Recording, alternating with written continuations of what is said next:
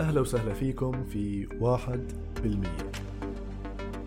بودكاست عن مواضيع صحية وعلمية وحياتية. الهدف منها أنه نتعلم ونحسن صحتنا وحياتنا ولو واحد بالمية. أنا الدكتور آدم مطاينة وأهلا وسهلا.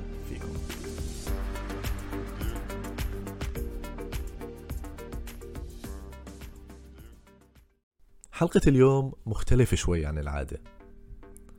اليوم معي دكتور سيف الدين عموس. هو بروفيسور في علم الاقتصاد وحاصل على الدكتوراه من جامعة كولومبيا ومؤلف كتاب معيار البيتكوين أو The Bitcoin Standard والذي يعد من أبرز المؤلفات الاقتصادية عن هذا الموضوع ومترجم لأكثر من 20 لغة. دكتور سيف الدين عموس معروف جدا في عالم الاقتصاد وعالم البيتكوين. في العالم المتحدث باللغة الإنجليزية لكن هاي واحدة من المقابلات النادرة له باللغة العربية. فبتشرف فيه ومبسوط كثير إني حكيت معه اليوم. بنحكي عن مواضيع عدة منها النقد والتاريخ النقد وكيف وصلنا للنظام المالي العالمي اليوم. بنحكي عن البيتكوين وأهميته ومبادئ مختلفة مثل مبدأ تفضيل الوقت. فبتمنى تعجبكم الحلقة وأهلا وسهلا فيكم. إذا عجبتكم الحلقة لا تنسوا تعملوا لايك على المنصة اللي عم تسمعوا منها.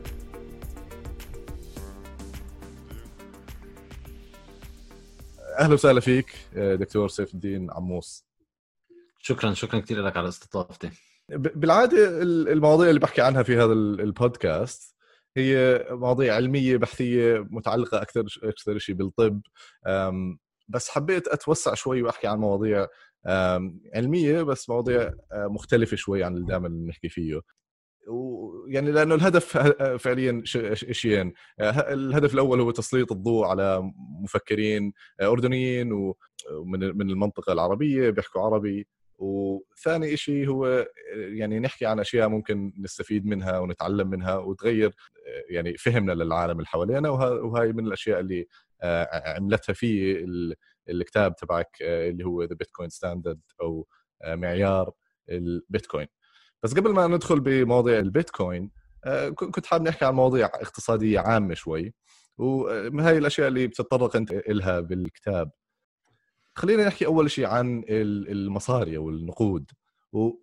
يعني بشكل مختصر أو بشكل مبسط خلينا نحكي ليش محتاج النقود أو يعني إيش هي النقود؟ النقود أنا برأيي يعني هي أو وبرايي المدرسة الفكرية اللي أنا بعتبر نفسي بنتمي لها اللي هي المدرسة النمساوية بسموها ال Austrian School of Economics أمثال ال economists مثل لودفيك فون ميزس وموراي روثبارد وفريدريك فون هايك. من وجهة النظر هاي الدور اللي بيلعبه النقد هو medium of exchange أو وسيلة للتبادل.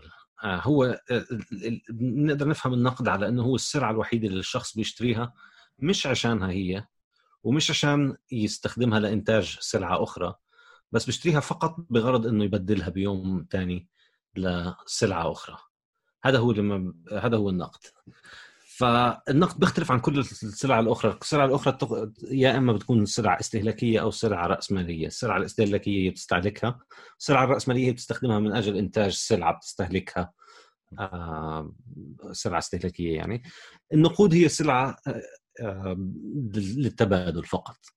تشتريها تكتسبها فقط عشان ترجع تبدلها بشيء ثاني في المستقبل. يعني أنا عندي هو... سلعة معينة أنا عندي سلعة معينة مثلا بيت وبدي أشتري بدي أو عندي بيتين وبدي اشتري طعام أو اشتري اكل فبدي ابيع البيت وابدله باكل. بقدرش ابدل اعطي الشخص اللي بيبيع الاكل اعطيه بيت. لازم يكون في some kind of medium أو some kind of شيء نبدله مع بعض. بالضبط. هذه هي المشكلة اللي بحلها النقد اللي هي بالإنجليزي بسموها the problem of coincidence of want أو تماثل الرغبات إذا بدك بالعربي. فبهذه المشكلة يعني أنا اللي بدي بدي أبيعه بيختلف عن الشيء اللي أنت بدك تشتريه. بس بنفس الوقت أنا بدي أبيعه بدي أشتري. آه أنت بدك عندك شغلة بدي أنا بدي إياها بس اللي أنا عندي اياه أنت ما بدك اياه بس في ناس ثانيين بدهم اللي أنا بدي اياه طبيعي هو إنه البشر يصيروا يلجأوا لأنهم يشتروا أشياء عشان يبدلوها. إنه ما بعرف شوف شو أنت بدك بروح بشتري شغلة اللي أنت بدك إياها. وببدلها مع وببدلها معك مع الوقت اللي راح يصير هو إنه في سلع راح تلعب هذا الدور بوسيلة أحسن من السلع الأخرى بفضل صفاتها كسلعة صفاتها الكيميائية والفيزيائية والاقتصادية اللي بتنتج عنها الصفات الاقتصادية. في سلع رح تلعب هذا الدور أحسن من سلع أخرى. بنشوف عبر الزمن شو السلع اللي لعبت هذا الدور أحسن من سلع أخرى وهذا هو الموضوع اللي بطلع بتطرق عليه بتفصيل بكتابي وكتابي موجود بالعربي مجانا على الموقع تبعي سيف الدين dot com. يا يا بتقدر تعمل download للكتاب العربي مجاني رح أحط link أكيد آه PDF و EPUB موجود بالعربي. وبالإنجليزي يعني كمان تقدر تعمل له piracy من Library Genesis يعني باي بدي بدي أشكرك لأنك أنت بعثت لي preprint على فكرة قبل ما ينزل الكتاب. آه، يعني كنت أحكي معك على تويتر وبعثت لي preprint عشان تجاوب على كم من سؤال سألتك إياه. ف... أكيد.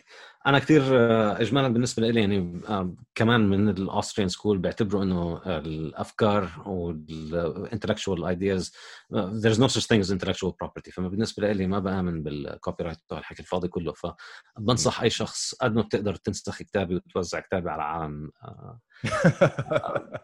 آه، طيب. ما, ما, ما عندي مشكلة بالموضوع ابدا. وهو يعني الكتاب ما بيعرفوا إنه هذا الشيء actually هو أحسن شيء للمبيعات للكتاب. آه لأنه okay هذا الشخص نزل الكتاب من غير ما يشتريه بس بيقراه وبيحكي عنه آه، أكثر من لو ما اشتراه.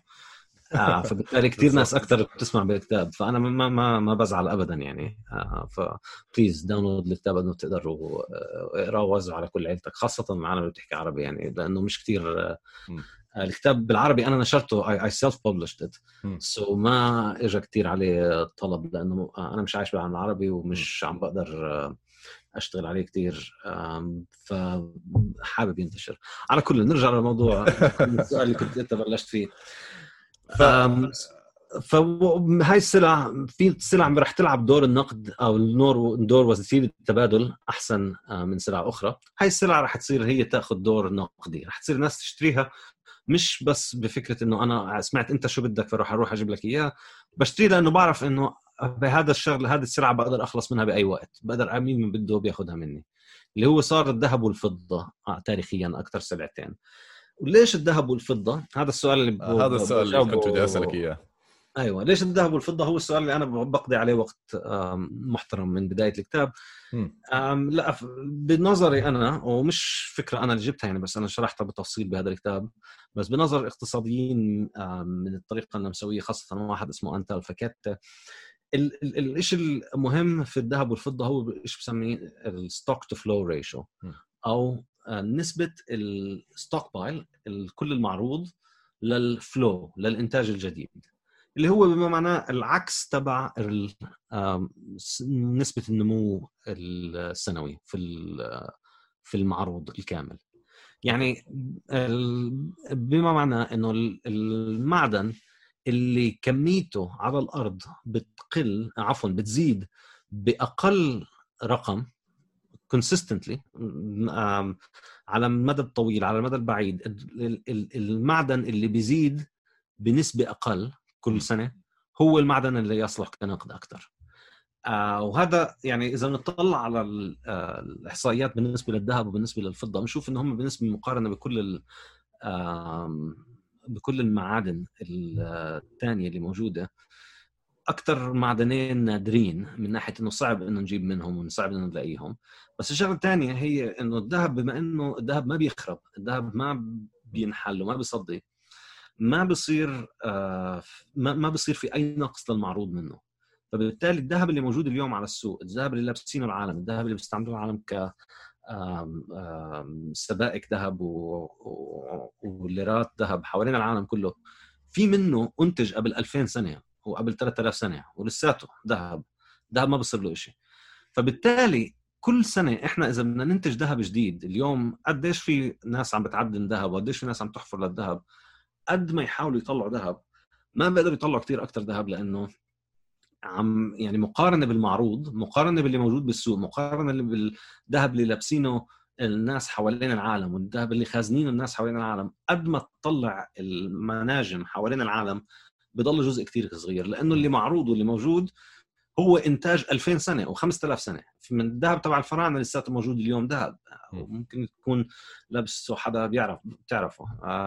فبالتالي كل سنة كميه قدرة أي حدا إنه يجيب كمية ضخمة من المعروض ويكبها على السوق من الذهب كثير صعبة مقارنة بالستوك بايل اللي موجود. وهذا بالنسبة لي هو اللي بخلي الدور تبع الذهب النقدي يكون آه، آه، هو يعني هذا اللي بيعطي الذهب دور النقدي. لأنه بالنهاية المعادن بتحل موضوع إنه بتقدر تاخذ إنه إنه إنه الذهب ومعادن أخرى بحلوا مثلا جزء من المشاكل تبعت النقد اللي بتلاقيها مثلا إذا بدك ليش مش عم نستعمل فواكه مثلا أو خبز أو لحم ما هالاشياء بتخرب. المعادن ممكن تصمد وتعيش أكثر بس الشغلة الأهم بالنسبة لي هو مش إنه بس الذهب بعيش أكثر من الفضة والنحاس. الشغلة الأهم هو إنه كمية الذهب بتزيد كل سنة بنسبة كثير بنسبة كثير قليلة. الفضة بيجي بالمركبة الثانية يعني الذهب كل سنة بيزيد 1.5% إذا بنطلع على الاحصائيات خلال القرن العشرين بنشوف إنتاج الذهب حوالين العالم كل سنة عم بزيد تقريبا 1.5% ويعني هذا بيعني إنه تقريبا آه، بتضاعف كمية الذهب حوالين العالم كل 50 سنة. فيعني كل الذهب اللي أنتجناه قبل اليوم بكل عبر التاريخ بدنا كمان 50 سنة لننتج آه، مثله. وال 50 سنة اللي بعدهم نرجع ننتج كمان آه، قدهم. ف فيعني الذهب عنده المركز الأولى بهذه الشغلة من ناحية إنه بقل أكثر شيء أو أو بيزيد أقل شيء المعروض منه. الفضة بيجي ثانيا يعني عشان هيك بس أنا بش أيوه. بس السؤال هو يعني ليش هاي الخاصية شغلة إنه السبلاي ثابت أو مش ثابت؟ يعني بس يمكن بقل أقل من الأشياء الثانية. إيش هاي ليش هاي الخاصية بتخليه يعني بتخليه يستخدم كنقد أكثر من المعادن الثانية؟ آه لأنه آه السبب هو إنه آه هذا بخلي الذهب يحافظ على قيمته مع الوقت. لأنه ما في أي حدا بيقدر يلاقي وسيلة سهلة لأنه ينتج الذهب بسعر أقل من سعره على السوق. أوكي. هذه هي الشغلة اللي كثير كثير كثير مهمة. يعني الذهب ليش بضل هو النقد تبع البشر حوالين آلاف السنين وعبر آلاف السنين؟ لأنه بتيجي حكومات وبيجوا وبيعملوا وبيسووا وبيطبعوا مصاري. بس بالنهاية بالمصاري تبعتهم تنهار وبالنهاية بيرجع العالم للذهب. لأنه الذهب هو الشيء الوحيد النقد الوحيد اللي بضله نقد من دون ما يكون معتمد على أي شخص ثاني وما في أي شخص بيقدر ينتجه وما في أي شخص بيقدر يزيد من كميته. أي شخص بده يحاول ينتج ذهب بده يروح يحفر وينجم عن ذهب. وهذه شغلة يعني مكلفة جدا وكثير عالم تعملها وكثير عالم تخسر كثير مصاري.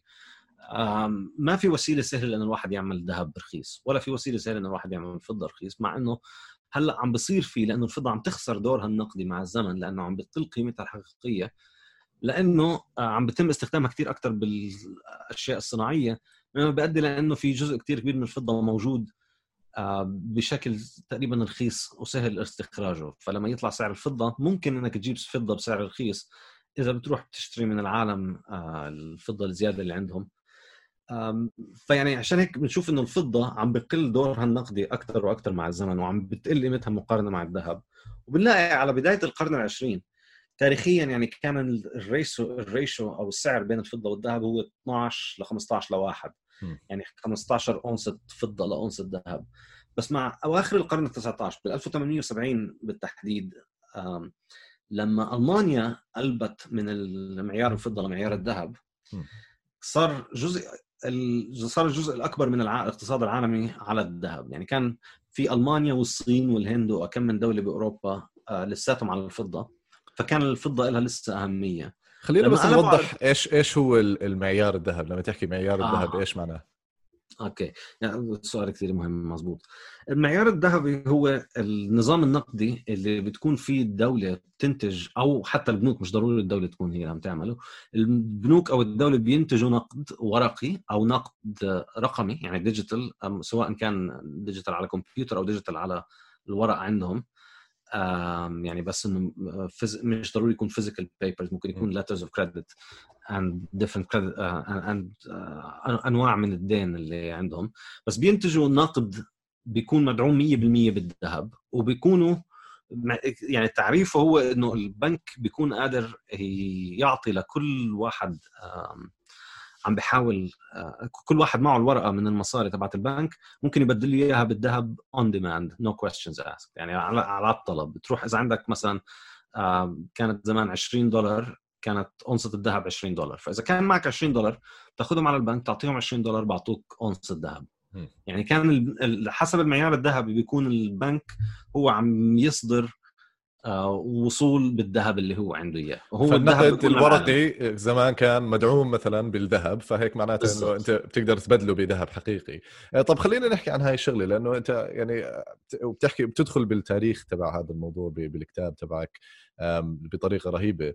آه، كيف يعني حكينا عن الذهب وكيف صار هو العملة الرئيسية تقريبا بالعالم بس حاليا إحنا العمل تبعتنا مش مدعومة بالذهب ومش يعني منفصلة عن الذهب تماما مع إنه الذهب يعني سلعة متداولة. ف يعني كيف انتقلنا من آه، ال ال monetary system المبني على الذهب لل monetary system اللي إحنا عايشين فيه هلأ؟ يعني اللي طالما النقد كان بضله مدعوم بالذهب معناته انت على نظام نقدي مبني على الذهب لأنه ما بيقدر البنك المركزي يعمل ورق زيادة أكثر من الذهب اللي هو عنده إياه. ف نظريا هيك المفروض يشتغل المعيار الذهبي لكن بالحقيقة بالواقع البنوك كان دائما في عندها آه، هامش من الحرية بأنها تطبع شوية مصاري زيادة. وطالما ما بتيجي كل العالم بنفس الوقت وتطلب كل المصاري تبعتها بنفس الوقت مش راح تصير مشكلة. بس طبعا كان مرة كثير مرات يصير مشاكل وما يكون في عالم كفاية معهم مصاري ويعني آه، ممكن آه، العالم تهجم على البنك وتاخذ المصاري وممكن يعني قصص كثير صارت هيك عبر التاريخ يعني انهيار بنوك. كله بيجي من وراء إنه البنوك عم تطبع مصاري أكثر من الذهب اللي كان عندها إياه. هلأ اللي صار ببداية القرن العشرين مع الحرب العالمية الأولى هو إنه لما دخلت الدول الأوروبية بالحرب العالمية الأولى كان وقتها النظام البنكي اللي مبني على الذهب وصل لمرحلة من المركزية عشان كله كان مبني على ال... على, على السيتلمنت مش هطلع مع الكلمة بالعربي التصفيه اي ثينك تصفية الحسابات بين البنوك المركزية. يعني طبعا مع الذهب مش بسهولة إذا واحد بفرنسا عايش بده يتاجر مع واحد بألمانيا مش مع كل ترانزاكشن بتصير مش مع كل عملية شراء أو بيع رح يبعث أونصة ذهب من فرنسا على ألمانيا وبالعكس البنك المركزي بفرنسا راح يتصافى مع البنك المركزي اللي بألمانيا بآخر النهار أو بآخر الأسبوع أو بآخر الشهر فصفت كل عملية التصفيات الحسابية اللي بتصير ب آه، عبر المعيار الذهبي صارت أغلبها مركزة ببنك مركزي في كل دولة. ولما صارت الحرب العالمية وكل هالدول عم بتحارب بعض وفي جنبهم بنك مركزي بيطبع مصاري. كلهم استغلوا هذه هاي الميزة بالبنوك المركزية وصاروا يطبعوا مصاري أكثر عشان يمولوا الحرب العالمية. وهذا هو بالنسبة لي وبالنسبة لكثير من المؤرخين هذا هو السبب اللي خلى الحرب العالمية تصير هالقد حرب طويلة ودموية و... وكارثية يعني لسه لليوم العالم عم بدفع ثمن هذه الحرب. يعني اليوم كثير من مشاكل العالم إذا بنفكر فيها نقدر نقول الحرب العالمية الأولى ما خلصت. يعني كان العالم عايش ب كان قبل الحرب العالمية الأولى أي نعم كان يصير في حروب ولكن كانت الحروب تكون بأوقات معينة وبأماكن عادة تكون بين آه، جيوش في معارك في أرض معركة. يعني يجي الجيش الفرنسي والجيش الألماني يلتقوا بمعركة ويضلوا يذبحوا بعض لحد ما واحد يربح. أو بس كانت المدن الفرنسية والألمانية خارج عن الصراع. كانت المدن الفرنسية والألمانية تضلها تتاجر مع بعض وكان يمكن يضلوا في تجارة بينهم بهذه الفترات لأنه كانت العملة ماشية والبنوك ماشية. فاللي اختلف مع الحرب العالمية الأولى هو إنه بما إنه الدولة قدرت الدول قدرت إنها تمول نفسها عن طريق مطبعة البنوك المركزية صارت تمول نفسها من غير ما تضطر إنها تجمع الضرائب. لما كانت الدول بدها تعمل ضرائب كانت الحروب كثير أصعب عليها لأنه كان الملك إذا يبلش ياخذ كثير ضرائب عالية من العالم العالم تفقر العالم بدهاش تدفع ضرائب العالم تتمرد عليه ممكن أخوه أو ابن عمه يقوم ضده وممكن البلد تفلس وممكن يجوا الجيش الثاني يهجم عليه فيعني ما كان في القابلية لخوض الحروب الطويلة كانت ال... كانت حتى يعني إذا بتقرأ بالتاريخ بتشوف إنه كانت في حروب تكون آه، يلتقوا الجيشين ومن غير ما يصير حرب ضروس يعملوا مبارزه بين اكم من فارس من هذا الجيش ومن هذا الجيش وبعدين خلص لأنه الجندي الواحد مكلف كثير لما كان بدك تدفع حقه ذهب وأنت ما عندك مطبعة ذهب هاي هي هاي الفكرة الرئيسية. الجندي حياة الجندي مكلفة جدا. بينما لما صار عندك مطبعة صرت أنت بتقدر تأخذ المصاري من جيوب الشعب تبعك. من غير ما هم يكونوا عارفين شو عم بيصير يعني انت عم تطبع مصاري زيادة هم شايفين المصاري تبعتهم بالبنك زي ما هي بس عم بيروحوا على الدكان عم بيشوفوا الأسعار طلعت. وهم عم بفكروا إنه تبع الدكان عم بضحك عليهم وعم بزيد عليهم الأسعار وهم عم بفكروا إنه الحق على مش عارفين مش عارفين لكن دائما يعني تعددت الأسباب للتضخم وتعددت الظواهر للتضخم ولكن السبب دائما هو واحد. دائما في مطبعة شغالة. دائما دائما دائما ممكن تكون مطبعة physical بتطبع ورق ممكن مثل اليوم مطبعة digital بتطبع digital أو, أو, أو نقود رقمية. بس دائما الزيادة بالأسعار تكون هي سببها هو الزيادة بالنقد. آه فيعني أنت لما تعطي القدرة للحكومات إنها تطبع مصاري آه يعني زي اللي عم تعطي كوكايين لمدمن كوكايين أكيد راح يستعمل هاي الشغله عم عم تعطي عم تعطي طفل مراهق credit card آه، آه. فيش عليها limit وعم بتقول له يعني إنه okay لو اشتريت فيراري وكسرتها ال credit card تقدر. تاخذ الفيراري وتكبها وتجيب لك كمان فيراري جديدة يعني هيك هيك الحكومات خلال القرن العشرين تعاملت. طبعا في درجات كبيرة من التفاوت بين الحكومات آه، بينها وبين بعض بالتضخم اللي عملته. بس إذا بنطلع على القرن العشرين يعني ما في ولا عملة واحدة آه، احتفظت بأكثر من 3% من قيمتها مقابل الذهب. يعني أحسن عملات في العالم الدولار والين والسويس فرانك واليورو إذا بتقارن سعرهم اليوم بالذهب مقارنة بسعرهم بالذهب سنة 1970 أو حتى 1914 ليوم يعني أقل من 3% يونيفرسالي عليهم كلهم إذا مش على الأغلب أقل من 1% كمان. فيعني حتى الدولار وحتى العملات اللي تمت اللي على أساس إنه أحسن من الثانية كمان هي خسرت بقيمتها بشكل كثير كبير وهذا كله من وراء التضخم وكله من وراء فكرة إنه الحكومات بتمول كل وجودها من وراء التضخم. وهذا يعني هذا بالنسبة لي أعتقد هذا هو كان السبب اللي كان خلى كتابي آه، ينجح وكثير عالم تفهمه لأنه ما فينا نفهم السياسات تبعت القرن العشرين والحروب تبعت القرن العشرين والنمو الكبير في الدور تبع الحكومة في القرن العشرين مقارنة بالقرون الأخرى إلا لما نستوعب هذه الفكرة أنه قبل كان لازم يجيبوا ذهب وإذا خلص الذهب خلصت البلد يعني خلص الذهب وخلص البلد وخلص الحكم وراح وراح الملك واجى الجيوش اللي جمنا وأخذونا. هلأ في مطبعة. فال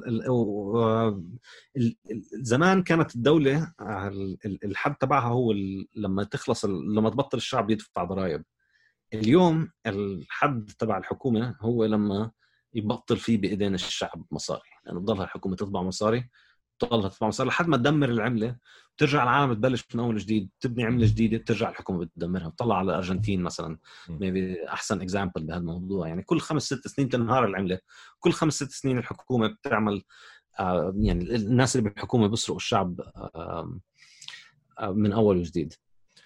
آه يعني يعني خلينا نحكي إنه الفرق حاليا إنه أو طب شو بالنسبة للناس اللي بتحكي إنه مثلا بالنسبة للدول الثانية الغير غير أمريكا مثلا معظم العمل مدعومة بعمل ثانية حاليا يعني مثلا الدينار الأردني مدعوم آه، بالدولار اللي هو زي ما تحكي إحنا عايشين على معيار الدولار مش هيك؟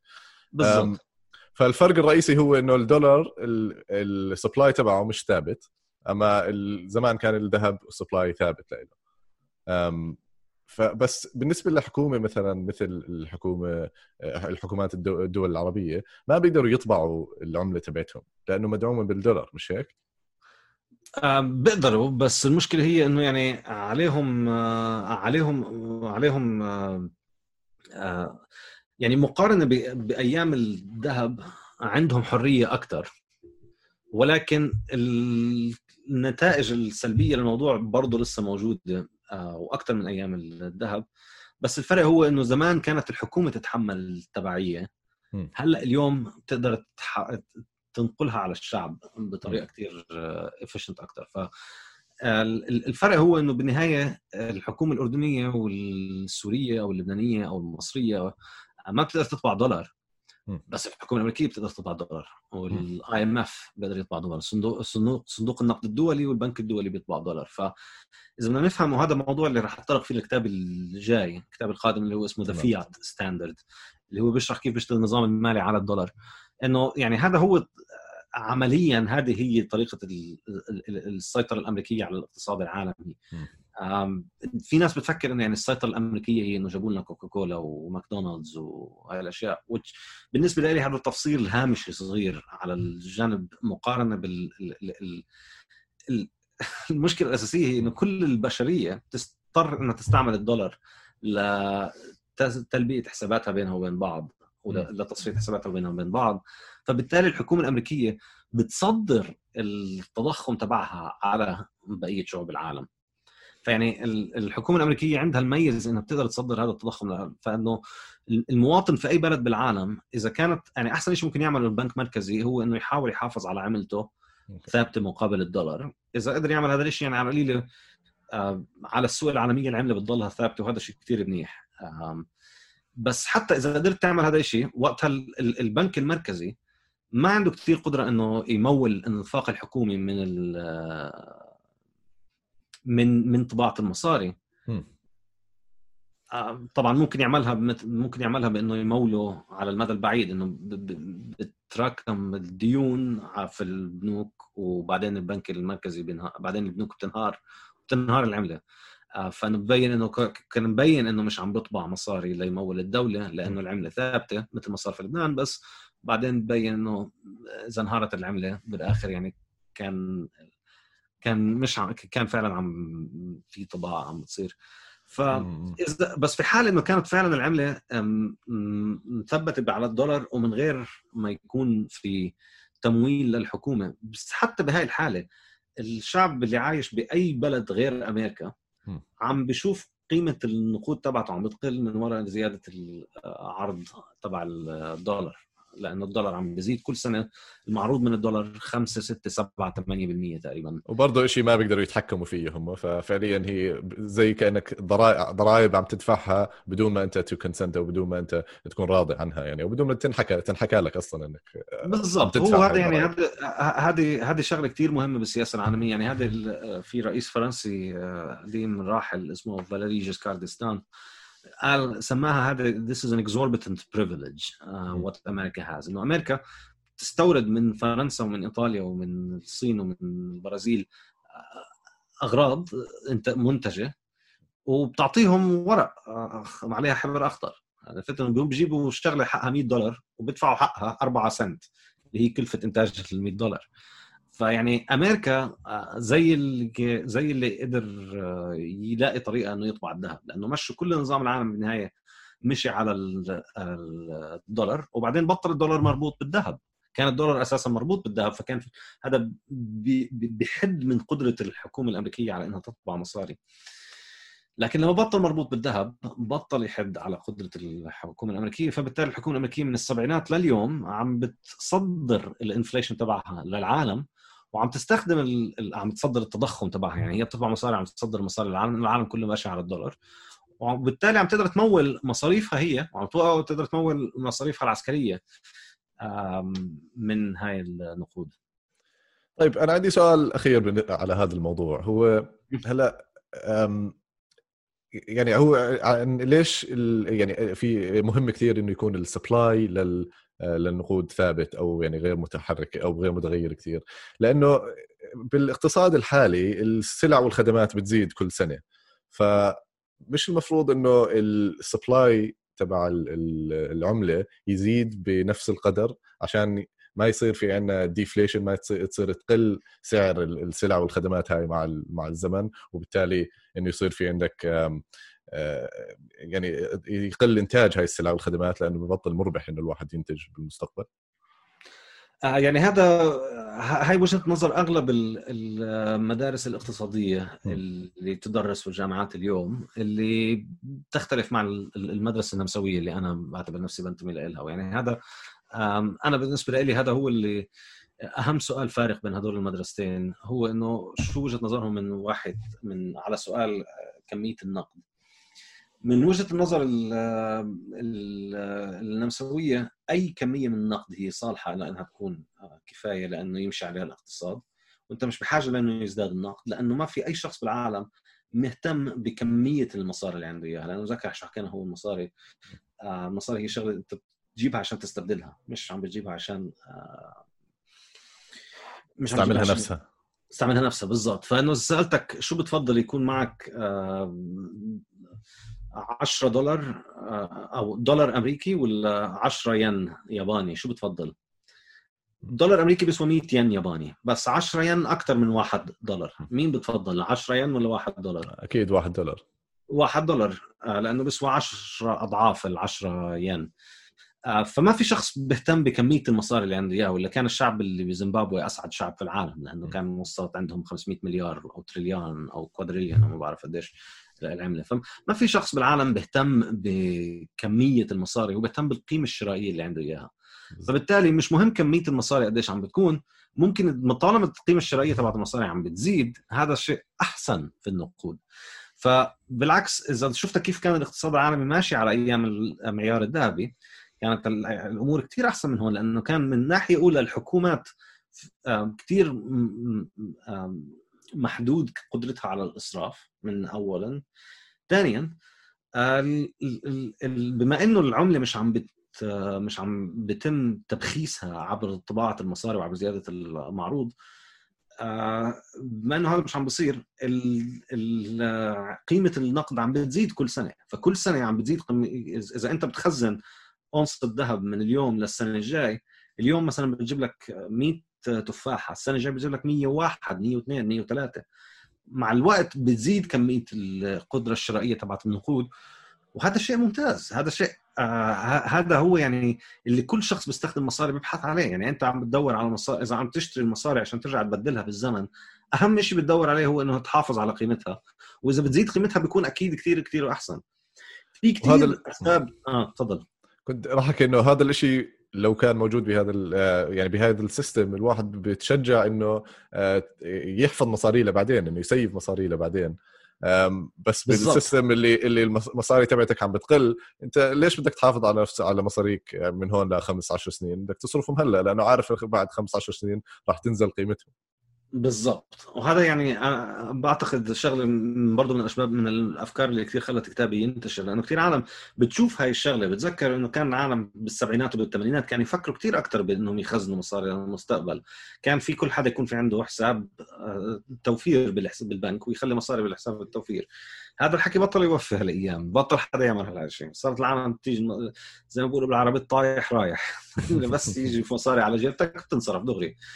آه وهذا مش يعني بكل العالم هيك العالم عم بتصير لأنه خلص المصاري ما بتتوقع إنها السنة الجاية تجيب لك نفس اللي بيجيبك إياه السنة يعني طلع وفي ناس بتقول لك إنه okay مثلا الإحصائيات تبعت الحكومة ال CPI بتفرجي إنه ال inflation كانت واطية 1 2% بس إذا إذا طبعا هذا كله بيعتمد على شو البضائع اللي بتحطهم بالإحصائيات تبعت الحكومة بس إذا بدك عن جد تفكر قيمة المصاري تطلع بالأشياء اللي عن جد مهمة لك كحياة بحياتك تشتريها مثل البيت شو شو صار بسعر البيت خلال آخر 50 سنة آخر 30 سنة آخر 20 سنة؟ يعني البيت في عمان قبل 50 سنة كان يسوى كنت تشتريه ب سنه ال 70 يعني كان ينشر بيت بقد 200 دينار 2000 دينار 1000 دينار هيك شيء شيء بهذه الكميات أيام ما كان الدينار على الذهب وكان الدولار على الذهب. هاي الأسعار. المعاش كان 10 دنانير بالشهر أو هيك شيء. آه، هاي الأشياء عم تطلع بشكل كثير لأنه العملة اللي عم تنزل. فهذا بخلي الناس ما تفكر بالمستقبل كثير بخلي الناس تفكر بالحاضر أكثر وهذا بالنسبة لي يعني آه، شغلة كثير مهم بالاقتصاد لأنه هو بيحدد بالإنجليزي بيسمى time preference أو بالعربي بنقدر نسميه التفضيل الزمني.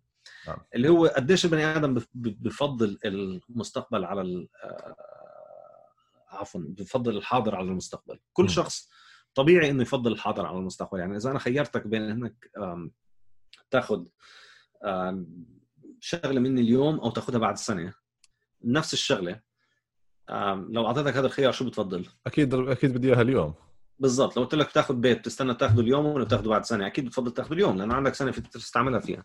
نفس الشيء بالنسبة للنقود يعني حتى انسى التغير بقيمة النقود. إذا قلت لك 100 دينار اليوم أو 100 دينار بعد سنه نفس ال 100 دينار نفس القيمة الشرائية. بتفضل يكونوا معك اليوم. ممكن تحتاجهم من اليوم لسنه أو ممكن تستثمرهم من اليوم لسنه دائما في دائما ال present good السلعة اللي موجودة في الحاضر كثير أهم من آه لها قيمة أكثر من ال future good لأنه السمك بالبحر يعني بمقارنه بالسمك اللي بإيدك. بإيدك.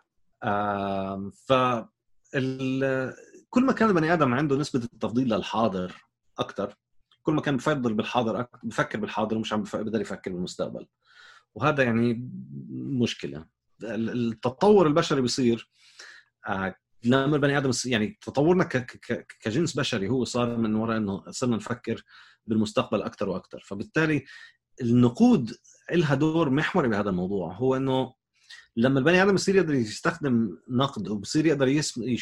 يوثق بإنه هذا النقد ممكن يضله آه، يحافظ على قيمته لبعد بسنة وسنتين وخمسة وعشرة الحياة بعد سنة وسنتين وخمسة وعشرة قلت ال ال ال ال ال الانسرتينتي حواليها. يعني هلا ازدادت ثقتك بالمستقبل. ازدادت إمكانيتك بالتخطيط للمستقبل.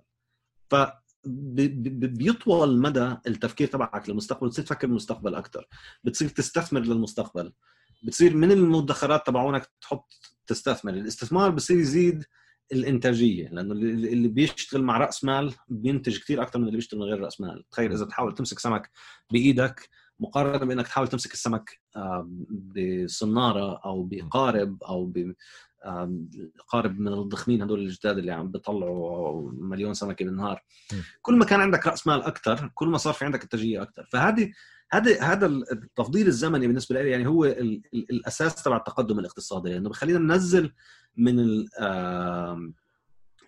ننزل ننزل من الطريقة أو أو نزيد تقييمنا للمستقبل بصير نفكر بالمستقبل أكثر وأكثر فبالتالي بصير نستثمر فيه أكثر وبصير نفكر فيه بصير نفكر يعني بصير عم نبني حضارة من أجل المدى البعيد. هذا هو اللي يعني هذا اللي, اللي كل الحضارات البشرية قامت عليه لأنه ما في حضارة بشرية قامت من غير ما يكون العالم عم بتفكر لاكثر من اليوم وبكرة وبعده.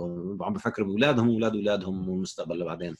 بالضبط ومبدأ التفضيل الزمني مبدأ رهيب صراحة وأنا سمعته منك أول مرة كان يعني كمان مبدأ ممكن يأخذه على حياتنا الشخصية حتى بال, بال يعني بالنظام اللي عايشين فيه. هلأ إنه إذا بنقلل التفضيل الزمني تبعنا وبنحاول دائما نخطط لبعدين دائما بتكون مشاكلنا أحسن لبعدين.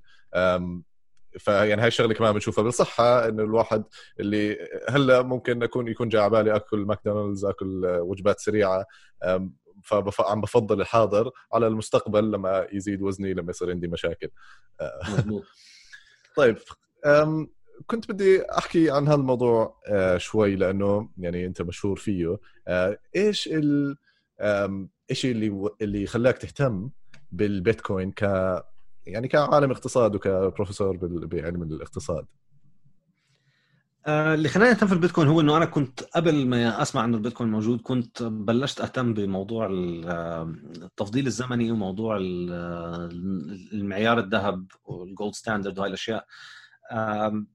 اللي أنا كنت عم بدرس الدكتوراه بكولومبيا لحد 2009 كنت هناك. ب 2007 2008 2009 بلشت أقرأ بالمدرسة النمساوية. واكتشفت إنه هذا كثير غير عن الأشياء اللي عم يدرسونا إياهم بالجامعة وإنه 99% من اللي كانوا نتعلموا ب بال mainstream basically طحنك وما له داعي. ف يعني الموضوع المحوري اللي بيميز بين ال ال بين ال ال ال بين الاقتصاد من وجهة النظر النمساويه والاقتصاد من وجهة النظر ال mainstream أو ال Keynesian الطاغي اليوم في الجامعات العالمية أنا بالنسبة لي هو موضوع النقد يعني والنظرة على النقد بالنسبة للمدرسة النمساويه النقد هو سلعة في السوق مثلها مثل اي سلعة أخرى وليس هنالك أي شيء يدعي يدعو إنه هي بحاجة لسيطرة الحكومة عليها. م. بالنسبة لكل المدارس اللي تدرس في الجامعات أو أغلب جامعات العالم. الفرضية البدائية أو ال starting point بداية التعامل مع موضوع الاقتصاد ببلش من فكرة هو كيف الدولة لازم تمسك المصاري وشو لازم الدولة تعمل بالمصاري. صح. ما في سؤال ليش؟ لهل لازم تعمله لا خلص من غير الدولة ما في نظام نقدي فبالدولة لازم تمسك النظام النقدي. وشو أحسن شيء لازم تعمله الدولة بالنظام النقدي؟ ونبلش نتباحث بدفرة وسائل بمختلف الوسائل المتاحة للدولة إنها تتحكم بالنظام النقدي. من مبدأ مبدأ وجهة النظر النمساوية لا السوق قادرة إنها تلاقي نقد الناس بتستخدم اللي بدها إياه وحيكتشفوا شو اللي اضبط وبعدين السوق ترسى على أحسن شيء بالنقد اللي هو الذهب تاريخيا. فلما اجى البيتكوين ك... ال... ليش بطل الذهب؟ هو النقد هو لأنه الحكومات سيطرت عليه. بس إنه هل سيطره الحكومات على الذهب؟ هي شغلة ضرورية من أجل إنه لازم الذهب من أجل آه، إنه إنه الناس يكون في عندهم نظام بنكي ولا هل هي ضرورية للحكومات؟ هل هي الحكومات عم تعمل هذا الشيء لمصلحتنا ولا هل هم عم بيعملوا لمصلحتهم؟ أعتقد هذا هو ال empirical question هذا السؤال العملي اللي يعني بيتكوين بيجاوب عليه لأنه بيتكوين آه نظام مالي مثل الذهب بتقل كميته بشكل كتير بطيء ولسه أقل من الذهب. بتزيد كميته بشكل عفوا بتزيد كميته بشكل كتير قليل وبشكل أقل أو حتى يكون أقل من الذهب. راح يوصل لمرحلة بيتكوين مش راح يزيد ال supply يعني في بس 21 مليون بيتكوين فقط بكل العالم مش راح يكون في غيرهم. فالبيتكوين مثل الذهب من هاي الناحية بس البيتكوين بتميز عن الذهب بشغلة ثانية هي إنه البيتكوين الدولة ما بتقدر تسيطر عليه وهذا موضوع تقني ومعقد ومشروح شوي بالكتاب تبعي. يعني بس إنه من أجل I think عشان ال conversation هاي بدنا ناخذه كمسلم أيوه. إنه صعب الدولة تقدر تتحكم بالبيتكوين وتقدر تعمل فيه زي ما عملت في الذهب لأنه البيتكوين مش بحاجة لإنه ينقل physically ينحمل حمل من بلد لبلد. تقدر تنقل مليار دولار بيتكوين بخلال ساعة ساعتين. digitally بيتم نقلهم من غير ما حدا يعرف من وين طلعوا لوين طلعوا. واصلا هم مش عم بيطلعوا من محل لمحل يعني هو موجود البيتكوين فعليا موجود على ال... على على شبكة حوالين كل العالم فيعني مش موجود معك. ف الشغلة اللي جذبتني للبيتكوين هو إنه في عندنا هلأ تجربة عملية بتفرجينا. نقد غير خاضع لسيطرة الحكومة. وممكن العالم تقدر تستعمله. مش زي الذهب. ممكن الذهب الدولة بتقدر تمنعك إنك تفتح بنك ذهب والدولة بتقدر تصادر كل الذهب اللي بالبنوك وصار هيك بأغلب دول العالم. شو معقول يصير؟ فأنا يعني متابع البيتكوين من زمان وكنت بالبداية يعني مش متخيل إنه ممكن يكبر لهالدرجة ويصير يعني كنت متوقع إلا ما يلاقوا وسيلة يسكروه ويخرب. حيلاقوا له حل. بس بتيجي الأيام وبتروح الأيام وبضل البيتكوين شغال every 10 minutes آه، كل 10 دقائق بيعمل بلوك جديد.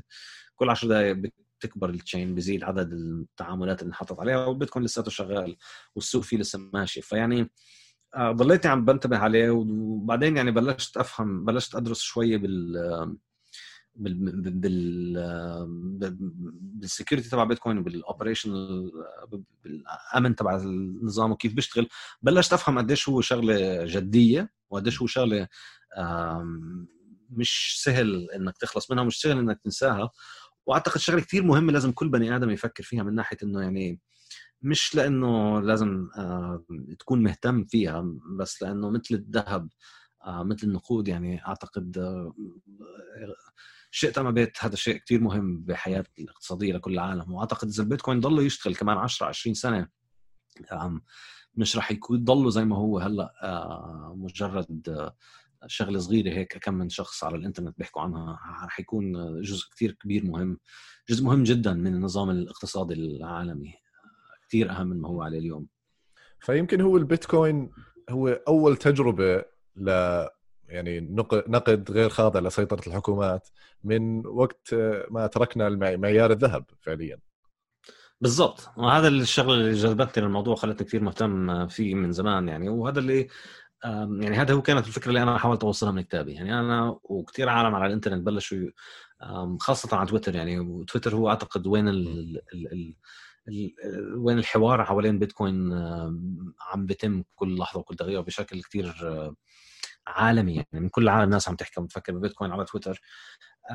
كثير ناس بلشت عند تفهم هذه الأفكار تبلش تحكي فيها وكثير كنا عم نتأثر ببعض من وراء إنه عم نحاول نفكر بالتبعيات تبع فكرة إنه إذا صار عندنا سوق حرة في النقد اللي هو فعلا الشغل اللي عم بيعمله بيتكوين شو تبعات الموضوع؟ ويعني أعتقد إنه اللي عم الفكرة اللي عم بحاول أوصلها من كتابي هو إنه بيتكوين زي الذهب. يعني بلشت الكتاب بكم من قصة عن شو صار في المحلات اللي كانت تستخدم نقود بدائية مثل في أيام الذهب. مثلا جزر كانت تستخدم حجر الكلس. كان جزر ما فيش فيها حجر الكلس. بس الجزر اللي قريبة عليهم عندهم حجر كلس. فلانه كان كثير نادر عندهم حجر الكلس ومش سهل إنك تروح للجزيرة اللي جنبهم وتجيب حجر كلس من هناك. صاروا صار الكلس عندهم يستخدم كنقد فبالتالي مع الزمن زادت كمية الكلس كثير بس مع الزمن اجى واحد أوروبي على الجزيرة وشاف إنه هدول بيستخدموا الكلس كنقد راح جاب قارب حديث استأجره وجاب ديناميت وراح على محل فيه كثير كلس وطلع كميات ضخمة جدا من الكلس. مش متأكد إذا الكلس هو limestone هو limestone نفسه؟ I think so فجاب كميات ضخمة من ال limestone الكلس وحطهم بهذه الجزيرة و... وباعهم للعالم. فأدى لانهيار قيمة الكلس وأدى لأنه انهار الاقتصاد تبع البلد وأدى لأنه كل البضائع والسلع اللي بالبلد قدر ياخذهم هو منهم. يعني هذا هذا المثال أنا بلشت بلشت فيه كتابي عشان بعتبر إنه المغزى من القصة هو كثير ينطبق على اللي, اللي بيصير حاليا بالدولار. إنه أمريكا باختصار تقدر تشتري العالم لأنه بتقدر تطبع دولار بكلفة لا شيء. ونفس الشيء هذاك الزلمة قدر يطلع كلس بسعر كثير رخيص وجاب كمية كثير ضخمة فقدر يشتري كل شيء عنده مع الجزيرة. وبرضه فرجينا مثال على شو عم بيعمل البيتكوين. يعني بيسكلي الناس اللي معاها بيتكوين معاها نقد صعب صعب إنه أي حدا يقدر يطلع منه بقيمة سهلة. بينما الناس اللي معاها نقود حكومية معها نقد سهل معها أشياء مثل حجر الكلس. بتضلك أيوة. تقدر تلاقي وسائل إنك تطلع منهم كثير أكثر وأكثر فهاي القصة تبعت حجر الكلس. هذا عن جزيرة اسمها ياب island وانعمل عنه فيلم بالخمسينات اسمه His Majesty O'Keefe. وهي قصة حقيقية. آه، وانعمل عنها فيلم بيرت لانكستر بالخمسينات so you can find that. حلو. فيعني هي يعني أنا فهمي للفكرة الرئيسية تبعك. هي إنه مش إن إنك أنت عم بتنادي إنه الناس تتبنى البيتكوين عشان البيتكوين يصير. هو إنه الخصائص الموجودة ببيتكوين هي لحالها أو يعني احتمال كبير أو يعني في احتمال إنها يعني تخليها هي يعني تحول العالم لمعيار البيتكوين. فإذا أنت بدك تكون يعني part of this إذا بتكون بدك تكون جزء من الموضوع أهلا وسهلا بس العالم مش رح يستناك إذا إذا ما كنت جزء من الموضوع. بالضبط. وأنا think الفكرة اللي عم بحاول أوصلها للعالم هو يعني إنه ال ال ال الخيار تبع إمتى البني آدم بيختار يفوت آه، على هذا الموضوع. آه، أو إنه إذا إذا إذا اي ثينك مثل هذه الجزيرة ما كان عندهم خيار إنهم يقرروا إنه لا ما بدنا الذهب. بدنا نضلنا على الكلس. إذا بدك تضلك على الكلس رح يضلوا يزيد كمية الكلس عندك لحد ما الكلس اللي عندك يبطل له قيمة. رح تصير الجزيرة تبعتك كلها مليانة من هذا الإحجار وكلها ما لها قيمة. و... و... والوحيدين اللي معهم مصاري بالجزيرة تبعتك هم الناس اللي بيستخدموا ذهب بالجزيرة تبعتك. هيك ال... هيك النقد الصعب بيعمل بالنقد الضعيف. إذا بنطلع نفس القصة صارت باوروبا عفوا بغرب آه، أفريقيا. كان عندهم آه، آه، ما عندهم التقنية لصنع الزجاج ما بيقدروا يعملوا أزاز. فكانت يجيبوا أزاز من تجارة مع أوروبيين أو مع العرب آه، وكان كثير كثير كثير نادر عندهم. فكان شو يستعملوا كان نقود لأنه كان نادر وكان صعب ما حدا يعرف يعمل عندهم. فلما إجوا الأوروبيين على غرب أفريقيا وشافوا انه الغرب افريقيا عندهم هذا هذا الخرز الأزاز بيستعملوه مصاري. رجعوا على أوروبا. بقول لك كانوا يجيبوا السفينة الكاملة تكون محملة كلها من تحت الهل تبعها يعني القاع تبع السفينة يكون معبى كله أزاز آه، خرز أزاز صغير. بيروح على أفريقيا ويعطوا الخرز للعالم العالم تشوفه تفكر مصاري وتشتري منه. وبهذا الأسلوب قدروا الأوروبيين يشتروا كل شيء بغرب أفريقيا وقدروا يستعبدوا العالم. بالآخر خلوا العالم يشتروا خلوا العالم يعني صاروا يشتروا عالم ويشتروا العبيد من هناك. هاي شغلة كثير مهمة بالموضوع لأنه اجين الخرز سهل ينعمل للأوروبيين بس الأفارقة ما كان عندهم التكنولوجي تقدر تعمل ذهب ويروحوا يقدروا يشتروا أوروبيين. هذا هذا هو الفرق. فأنا بالنسبة لي يعني أعتقد إنه الفكرة اللي أنا عم بحاول أوصلها من خلال كل هالسنين بعد ما عم بتابع بيتكوين صار لي سنين هو إنه بيقولوها مزح على على تويتر بس في منه جد بيتكوين is not optional عرفت؟ يعني إنه أهل غرب أفريقيا أو أهل جزيرة الياب ما كانوا بيقدروا يقولوا ما بدنا ذهب نفس الشيء حتى صار بالفضة. يعني الصين والهند ضلوا على معيار الفضة بعد 1870 وتدمر سعر الفضة مقابل آه كنت عم بحكي قبل أظن ما كملتش كان سعر الفضة 12 ل 15 أونصة فضة لاونصه آه ذهب اليوم صار حوالي 120 تقريبا 150 هيك شيء 100 هاي الأرقام. فيعني سعر الفضة عم بنزل عم بنزل عم بنزل عم بنزل. فمن فترة من 1870 ل 1920 الصين والهند الاقتصاد تبعهم عانى جدا وتأخروا كثير عن بقية العالم من وراء إنهم كانوا لسه ماشيين على معيار الفضة. يعني العملة تبعتهم عم تنزل وعملات العالم كلها عم تطلع. فالبريطانيين اللي عم بيروحوا على الهند وعم بيروحوا على الصين عم بيروحوا معاهم ذهب عم بيقدروا يشتروا كثير أكثر وأكثر بينما الهنود والصينيين اللي معاهم آه، فضة عم بيشوفوا قيمتها عم تنزل. فاللي عم نشوفه اليوم هو نفس هذا آه، نفس هذا العملية اللي صارت مع الفضة والذهب بالصين والهند واللي صارت بغرب أفريقيا مع الخرز واللي صارت بياب آيلاند مع آه، الكيلس نفس الشيء عم بيصير اليوم بين البيتكوين وبين العملات الحكومية. أعتقد هذه هي أهمية البيتكوين اللي اللي أنا بحاول أوصلها للعالم. إنه بالنهاية البيتكوين أصعب من كل هدول العملات ما حدا بيقدر ينتج منه. وهذيك العملات كلها عم تنطبع بكميات زايدة كل سنة عم بتزيد نوع يعني الدولار عم بزيد 5 6 7% بالسنة. اليورو هذه العملات عم بتزيد هالقد. العملات تبعت الدول العالم الثالث الثانية لسه عم بتزيد بكميات أكثر يعني 10 و20 و30% وطبعا في محلات بتزيد المعروض منها عم بزيد 500% كل سنة. بشوف محل مثل لبنان أو زيمبابوي أو فنزويلا. فهذا التضخم عم بصير على الكل وعم بياكل مصاري كل العالم بس بنسب متفاوتة. إذا يعني حد الذهب بفرجينا قديش عم تنهار العملات الثانية. بس البيتكوين اليوم يعني سبق الذهب من ناحية إنه عملة كثير لسه أصعب من الذهب. آه، لأنه ال ال كمية المعروض من البيتكوين عم بتقل أكثر وأكثر وأكثر مع الوقت. هلأ عم بتزيد بنفس السرعة تبعت الذهب بس ابتداء من بعد سنتين ثلاثة رح تصير تزيد بسرعة بنسبة نمو أقل من نسبة الذهب وبعدين رح توقف.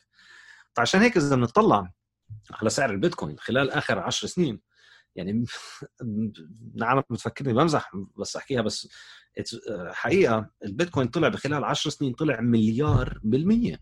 يعني مليار بالمية ب 10 سنين. هذا بتاريخ الإنسانية. عمره ما صار في أي آه شيء طلع قيمته على 10 سنين مليار بالمية. يعني ما في شيء هيك صار. وخلال هذول العشر سنين البيتكوين راح من إنه شبكة كتير صغيرة لهلأ اليوم كمية البيتكوين اللي موجودة حوالي 200 مليار دولار قيمة كل البيتكوين اللي بالعالم. في ناس معها حوالي 200 مليار دولار من البيتكوين حوالين العالم. هذا مش مش شيء قليل. واللي أعتقد الشغلة اللي عم بتصير كثير جديدة هذه السنة يعني هو إنه هلأ يعني عم بنبلش نشوف ناس جديا عم تستخدم البيتكوين كسلعة ك, ك...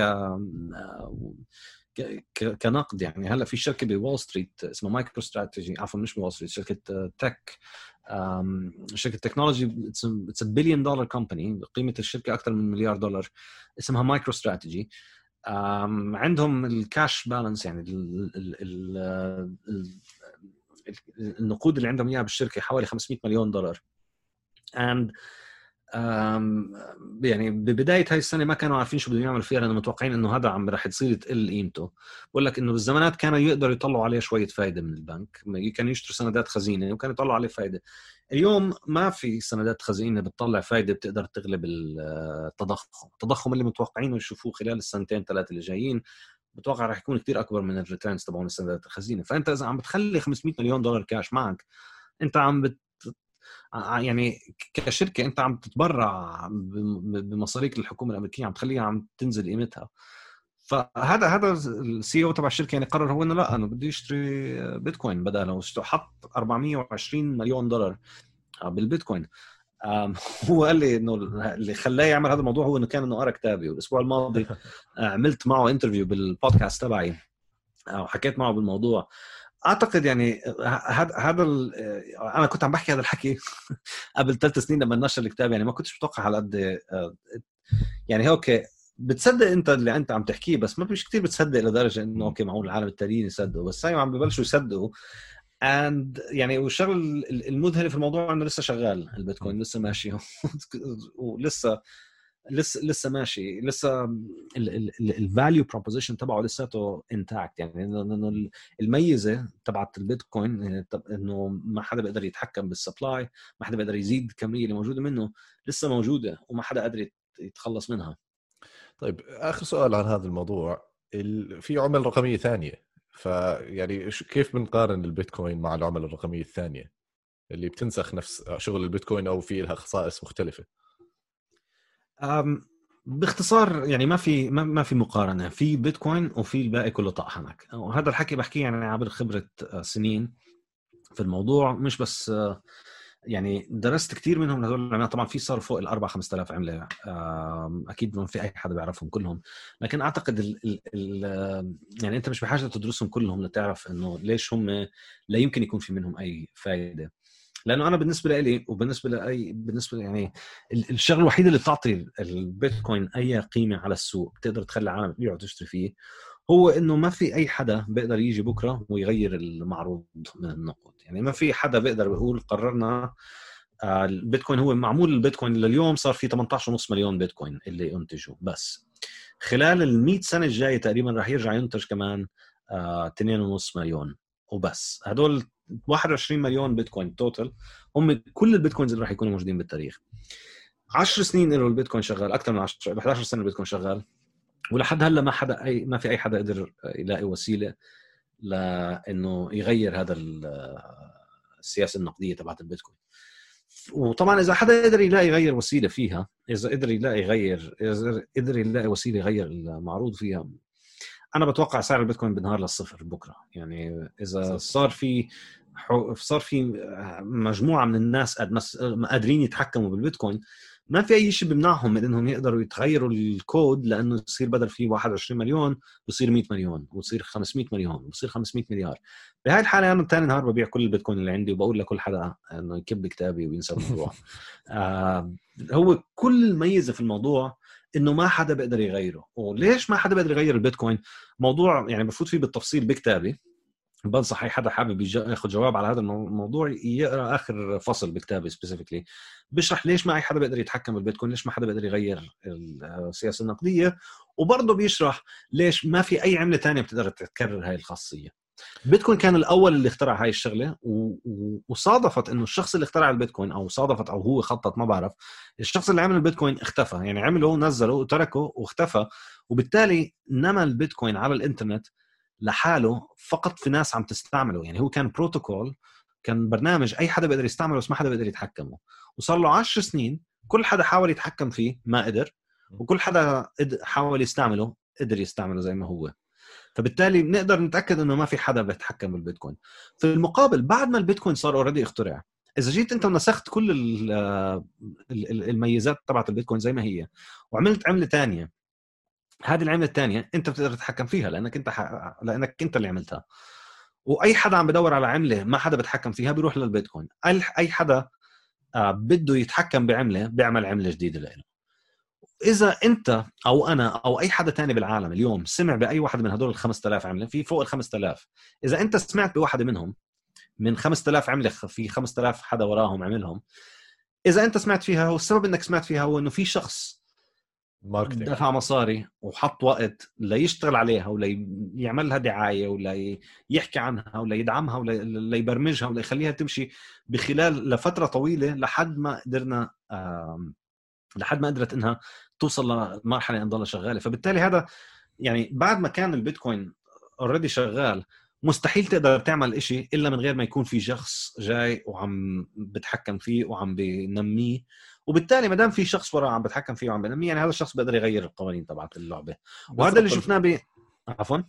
بالضبط يعني الفرق إنه البيتكوين فرض حاله على يعني أنت عم تحكي عن عن بيتكوين يعني رغم عنك لأنك شفته شيء انترستنج بس العمله الرقميه الثانية في وراها يعني شركات عم بت بت بتسوق لها وبتدفع مصاري عشان تسوق لها لن... بالضبط. والبيتكوين يعني إذا إذا بشرح أنا بعض التفاصيل إنه فينا نشوف خلال 10 سنين لما الشركات المهمة بالبيتكوين وكثير من المبرمجين المهمين بالبيتكوين وكثير من الشركات اللي بتعمل المو... ال... ال... الأدوات التعدين تبعت البيتكوين. اجتمعوا مع بعض وقرروا بدهم يغيروا تفصيل صغير في البيتكوين. ما قدروا ما قدروا لأنه الشبكة أقوى منهم بكثير أقوى من كل العالم اللي قويين فيها. يعني هي الشبكة صار عندها إرادتها بحالها إنها بدها تضلها ماشية على القوانين القديمة تبعتها ولا يمكن كسر هذا الشيء. في المقارنة ثاني أكبر عملة رقمية آه لما صار لما قدر حدا يستعمل هذا عمل هاك واخذ منهم 150 مليون دولار. قعدوا بينهم بين بعض وغيروا حملوا كل شيء ورجعوها لوراء ورجعوا المصاري لحالهم. فبالتالي يعني في مجموعة من الناس بتتحكم بثاني أكبر واحد. فيعني ثاني أكبر واحد هي الوحيده اللي أي حدا ممكن يفكر فيها إنه هي منافسة لبيتكوين. ومع هذا في مجموعة من أقل من 10 أشخاص.